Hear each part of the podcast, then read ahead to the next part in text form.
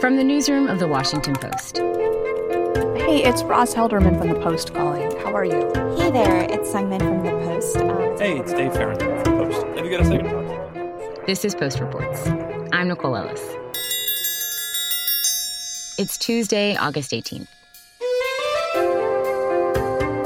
Today, a little known story about how the 19th Amendment was ratified and how black women had to keep fighting for the right to vote. A century ago today, the 19th Amendment was ratified. It read The right of citizens of the United States to vote shall not be denied or abridged by the United States or by any state on account of sex. That was a huge victory for the women's suffrage movement. But the victory was really for white women. Black women had to continue fighting for universal suffrage, and that fight is still going on. Today, we have two stories about the 19th Amendment. The first is about the day it was ratified in the Tennessee State House, and the second is about its limitations. Who are you and what do you do? My name is Katie Mettler and I'm a reporter at the Post. And what is this story about? This story is about the relationship between a mother and her son and a history making vote.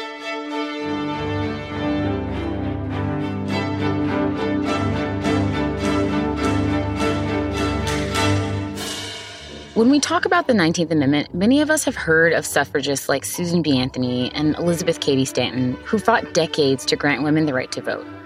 But most of us haven't heard of Harry T. Burn or his mother, Febb Burn, even though they also played a pivotal role in establishing the 19th Amendment. Katie Mettler spoke to Post Report's senior producer, Maggie Penman, about what happened 100 years ago when the 19th Amendment was ratified in the Tennessee State House. Women had been fighting for the right to vote in the United States for decades. The previous summer, Congress had passed the 19th Amendment, which granted women the right to vote. But in order for the 19th Amendment to become law, three fourths of U.S. states needed to ratify the 19th Amendment, which means that the, the state lawmakers had to decide that they wanted this change to the U.S. Constitution to become law. And by August of 1920, when the vote came to the Tennessee legislature, 35 US states had voted to ratify. Others had decided they weren't going to take up the vote or they had declined to ratify the 19th Amendment. And so Tennessee was a really, really important state in the conversation because it had the opportunity, as historians say, to become the perfect 36th, the 36th state to ratify the amendment that would then make it law across the country. So, who was Harry T. Burn? Harry T. Burn was a state lawmaker in Tennessee, the youngest lawmaker in the House of Representatives. And he represented McMinn County, which is in East Tennessee, and he was from a, a tiny town called Niota. How old would he have been when he was called upon to cast a vote on women's suffrage? He was 24 years old. Crazy. Yeah. When Kitty first learned about the story of Harry T. Burn and his mother, Febb, she kind of got obsessed with it. And I was especially interested in the descendants of Harry and Febb Burn, who they were, if they knew about their connection to this moment in history, and what they were thinking as the 100th anniversary of the 19th Amendment was coming up. And I started looking into it and did a little Googling and immediately found Tyler Boyd. Okay, I'm ready. Uh, my name is uh, Tyler L. Boyd, who is the great great grandson of Febb. I'm a teacher at Lenoir City High School, and I was born and raised in McMinn County, Tennessee. Uh, and he had recently written a book about his family's history. When Harry T. Burn left Niota to attend the special session in early August 1920, he had planned on voting for suffrage. He actually believed in votes for women. But when he got there, things began to change. It was an intense battle in Tennessee. Harry T. Burn talks about how he showed up in the Capitol and immediately 100 to 150 lobbyists descended from both the suffrage side and the anti suffrage side. And the way that these lobbyists were able to identify who was on their team and who was not was that they asked these lawmakers, and they themselves wore roses a lot of writers and historians called it the War of the Roses. Those who were opposed to suffrage wore red roses, and those who were in favor of suffrage wore yellow roses. It was a way to signify your position on the issue without even having to say anything. So, Harry T. Burn, the youngest member of the Tennessee state legislature, he's going into this super high pressure vote to decide if women will have the right to vote nationally. I mean, the, the, it feels like that there must have been like an extraordinary amount of pressure on him. For him, he was a young lawmaker, and his mentors from his county were very opposed to suffrage. He was getting intense pressure from the people he represented. He got all sorts of telegrams from constituents, his prominent, influential constituents from both parties telling him, you need to vote no. People don't want this. We've had meetings and they're all right up against it. And so he was really struggling with his vote, even though he personally believed in suffrage. He personally felt that it was right for women to have the ability to vote. He also had a duty to represent his constituents, and his loudest constituents, at least, were telling him that they did not want this. So then, how did he come to decide? This is my favorite part of the story. His mother, Febb Ensminger Burn, back in Niota, had written him a letter uh, and it's a pretty average letter. The majority of the letter is talking about attending a wedding and about happenings on the family farm. But in there, she slips three different references to the vote.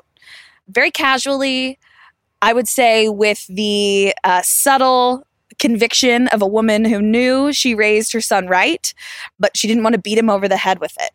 And she sends that letter off and it actually arrived in the mail at the Tennessee State House the morning of the vote.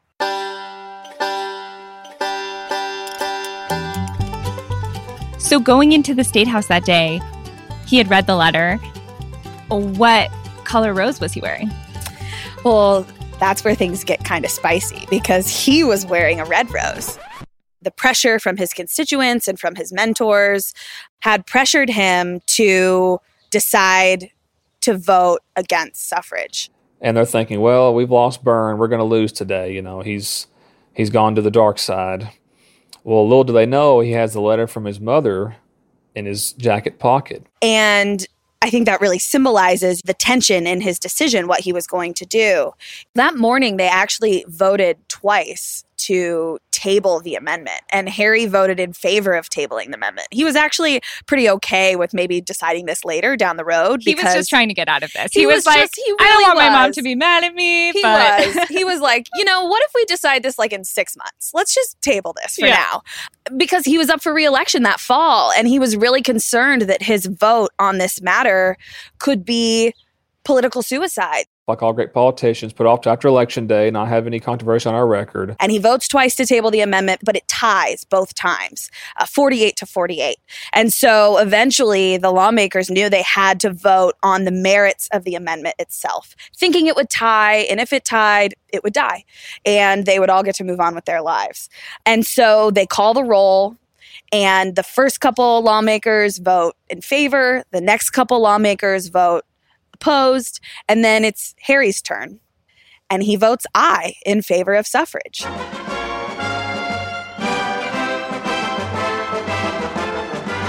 And at first, everyone was like, Did this kid, did this new guy get confused? Does he know that he just voted in favor of suffrage? His deciding vote was such a big shock to everyone. They read the rest of the roll. None of the other lawmakers changed their mind, which meant that the vote was now 49 to 47 in favor of suffrage. So what happened to Harry T. Burn? Did this cost him the election? Oh, this this will be a good one here. Well, that's the beautiful thing about this story. And I think maybe a lesson for all politicians is that uh, it did not cost him the election. now, his district was just a little bit against vulture women, not by much. 900 women in McMinn County, his home county, ended up registering to vote. And when the election came about, he won because of those women who voted for him. And I think my favorite part about the story is that one of those women was his mother.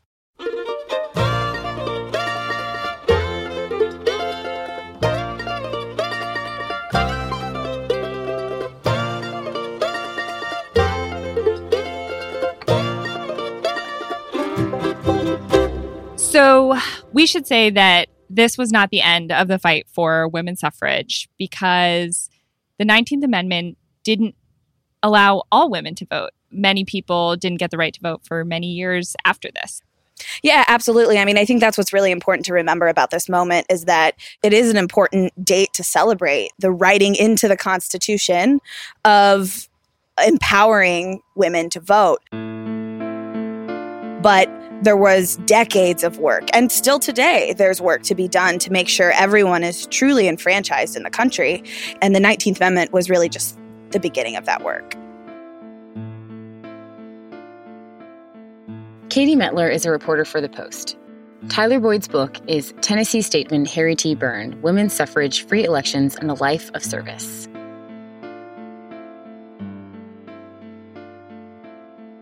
The 19th Amendment doesn't guarantee any woman the right to vote, it's important to say. The 19th Amendment prohibits states from using sex as a criteria for voting, but there are many American women who still cannot vote after 1920. Martha Jones is a historian. I teach history at Johns Hopkins University in Baltimore, Maryland, and I'm the author of Vanguard uh, How Black Women Broke Barriers, Won the Vote, and Insisted on Equality for All. In her book, Vanguard, Martha lays out the ways that black women were stopped from voting even after the 19th Amendment. The most important piece are what we call Jim Crow laws that keep black American men, and now after 1920, keep black American women from the polls. And by 1920, states use tactics like poll taxes. You have to pay a dollar or two a year before election day if you're going to vote. They use literacy tests. You have to read a complex portion of the US Constitution aloud if you're going to register to vote. They use understanding clauses. You have to interpret a complex provision of the Constitution. Um, states use grandfather clauses. If your grandfather didn't vote before 1868, for example, you can't vote. These are laws that disproportionately keep formerly enslaved people and poor African Americans away from the polls, even after constitutional amendments would seem to guarantee them the right to vote.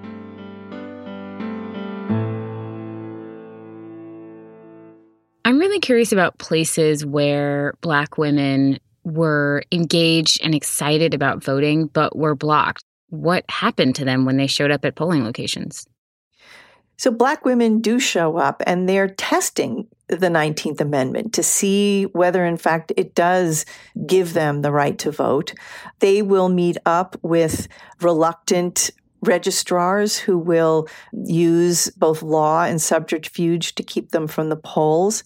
They will meet up with egregiously long lines that will discourage them from registering, that will require them to take days off of work, for example, to vote.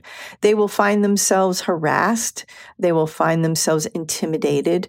I write about the women in Daytona, Florida, for example, who the night before election day in 1920, those women are visited by the Ku Klux Klan um, night riders in full regalia, burning cross on horses, who confront African American women in an effort to intimidate them from the polls. And you've already alluded to this, but long before 1920, women were organizing to vote, and, and we hear so much about how white women were at the helm of the suffrage movement. And I'm wondering how black women were treated by white suffragettes. Suffrage associations are never comfortable or welcoming places for most African American women in the United States. The movement has a long history, really, from its inception, a relationship to white supremacy and to racism that makes suffrage associations, at best, awkward places for African American women to be. What does that mean? Well, it means, for example, that within suffrage circles, there are women who advocate that white women, or oftentimes those who are termed educated women, which is a code for white. Educated women should first have the vote, the implication being before formerly enslaved women, African American women. So there are ideas about hierarchy when it comes to voting rights that are one facet of the suffrage movement. By the time we get to the end of the 19th century, the suffrage movement takes a decided turn now because there is an interest in winning the allegiance and the support of white Southerners for the movement. And that means that the movement becomes structurally and ideologically complicit with white supremacy because in order to win the support of white Southerners, African American women, though they have long been great proponents of women's voting rights now are going to be set to the margins and in some instances excluded so as to create a more comfortable place for white Southerners who will not participate in a political organization where black women are very present, or certainly they will not participate in an organization where black women are leaders. What are some of the moments in history where we see some of those divisions happening? In the 1860s, it's now after the Civil War in the United States. It's after the abolition of slavery, and the entire nation is consumed with the question about citizenship, about belonging. Now, former slaves, four million of them are being incorporated into the body politic, and debates emerge about many things, including voting rights. And an old coalition of allies, abolitionists and women's rights advocates, come together in an organization called the American Equal Rights Association to debate the future and to really figure out where they all stand on the question of the vote going forward. And there are factions that emerge, those like Elizabeth Cady Stanton, who advocate for educated suffrage, which is a gentle code for um, white women's suffrage. There is Frederick Douglass, who takes the position that for black men, the vote is a matter of life and death, and that black men should go first if someone has to go first when it comes to voting rights. There are also African American women at these meetings, including Frances Ellen Watkins Harper, a poet, anti slavery activist, who comes in to say, not so fast, right? Black women can't be split between our race and our gender.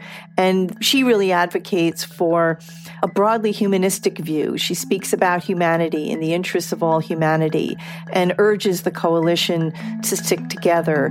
But they will not. And she will not be able to convince, for example, Elizabeth Cady Stanton that black and white women stand in the same shoes in the 1860s when it comes to the prospect of voting rights.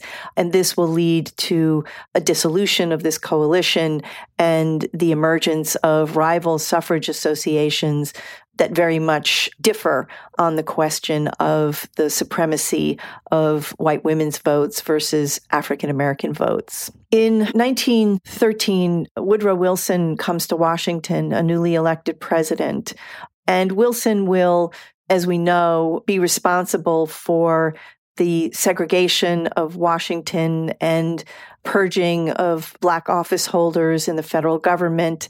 Um, but he's not alone. And in Congress, James Vardaman comes to the Senate from the state of Mississippi on a promise that he will repeal the 15th Amendment, which had been enacted in 1870 to protect black men's votes. But Vardaman is a political horse trader. Over the course of the next year, as he's trying to win repeal of the 15th Amendment, he is prepared to do business with women's suffragists. And specifically, Vardaman proposes a bargain. I'll support a women's suffrage amendment to the Constitution if the supporters of that amendment will support me in an effort to repeal the 15th Amendment. So here I think we can hear the the vice, right, that black women are in, the prospect of what in essence would be a white women's suffrage amendment, and at the same time pulling out the rug from underneath the prospect of black voters, men and women in the future. This is an example of the ways in which African American women stand alone and separate from white American women in a place like the U.S. Senate. There is not an outcry or a decrying of the prospect of a repeal of the 15th Amendment from white suffragists. Vardaman fails, but he exposes the degree to which there is a bargain being developed, and it is one that will sacrifice African American votes in the interest of winning security for white women's votes going forward. By the time we get to 1920 um, and the eve of the 19th Amendment, it is no secret that the terms of the 19th Amendment will not interfere with the right and the capacity of individual states to use Jim Crows to continue to keep Black Americans, including now Black women, from the polls. This means um, not that there's a dirty secret or a skeleton in the closet of the history of suffrage. This means that if we read the minutes from Congress or from the state legislatures as they debate ratification, as we read the correspondence of suffragists and their supporters, we see the open confession that the expectation is that the 19th Amendment will continue to allow states to keep Black women from the polls despite the 19th Amendment. In your writing, you say the history of the 19th Amendment is more than myth. It's a cautionary tale for our own time. And I'm wondering what you meant. I think the parallels between 1920 and 2020 are more striking than, frankly, I ever could have imagined when I began writing Vanguard. In 1920, despite the 19th Amendment, individual states use laws that are neutral on their face. These are not laws that say black women can't vote. And nonetheless, in practice, in their implementation, they keep black but not white women from the polls. Today in 2020, I think this helps us understand what is underneath voter suppression practices like ID requirements, or the shuttering of polling places or the purging of voter rolls. These are neutral on their face, but implemented in ways, as we well know in 2020, that disproportionately mean people of color in the United States, especially Black and Latinx voters, are going to be kept from the polls. So these are parallels to eras of voter suppression and the lesson out of 1920, of course, is the lesson that is left to us by the Black women who then organize after 1920, all the way until 1965, when the United States Congress passes a Voting Rights Act. I call African American women the vanguard because more than 200 years ago, as Black women began to develop their own ideas about American politics, they were very quick and very deliberate in decrying both racism and sexism. They envisioned an American politics without race and without gender. For a very long time, they are alone in championing this vision for American politics, one that I think sounds very 21st century. Um, but it turns out that those of us who today think the bar is such that race and gender shouldn't matter in politics. Um, we are the inheritors um, from this vanguard of black women who really for two centuries um, promote this view, insist on this view, set the bar high, and wait for the rest of the country to catch up. Martha Jones is a historian and professor at Johns Hopkins University. She's also the author of Vanguard How Black Women Broke Barriers, Won the Vote, and Insisted on Equality for All. Vanguard comes out next month.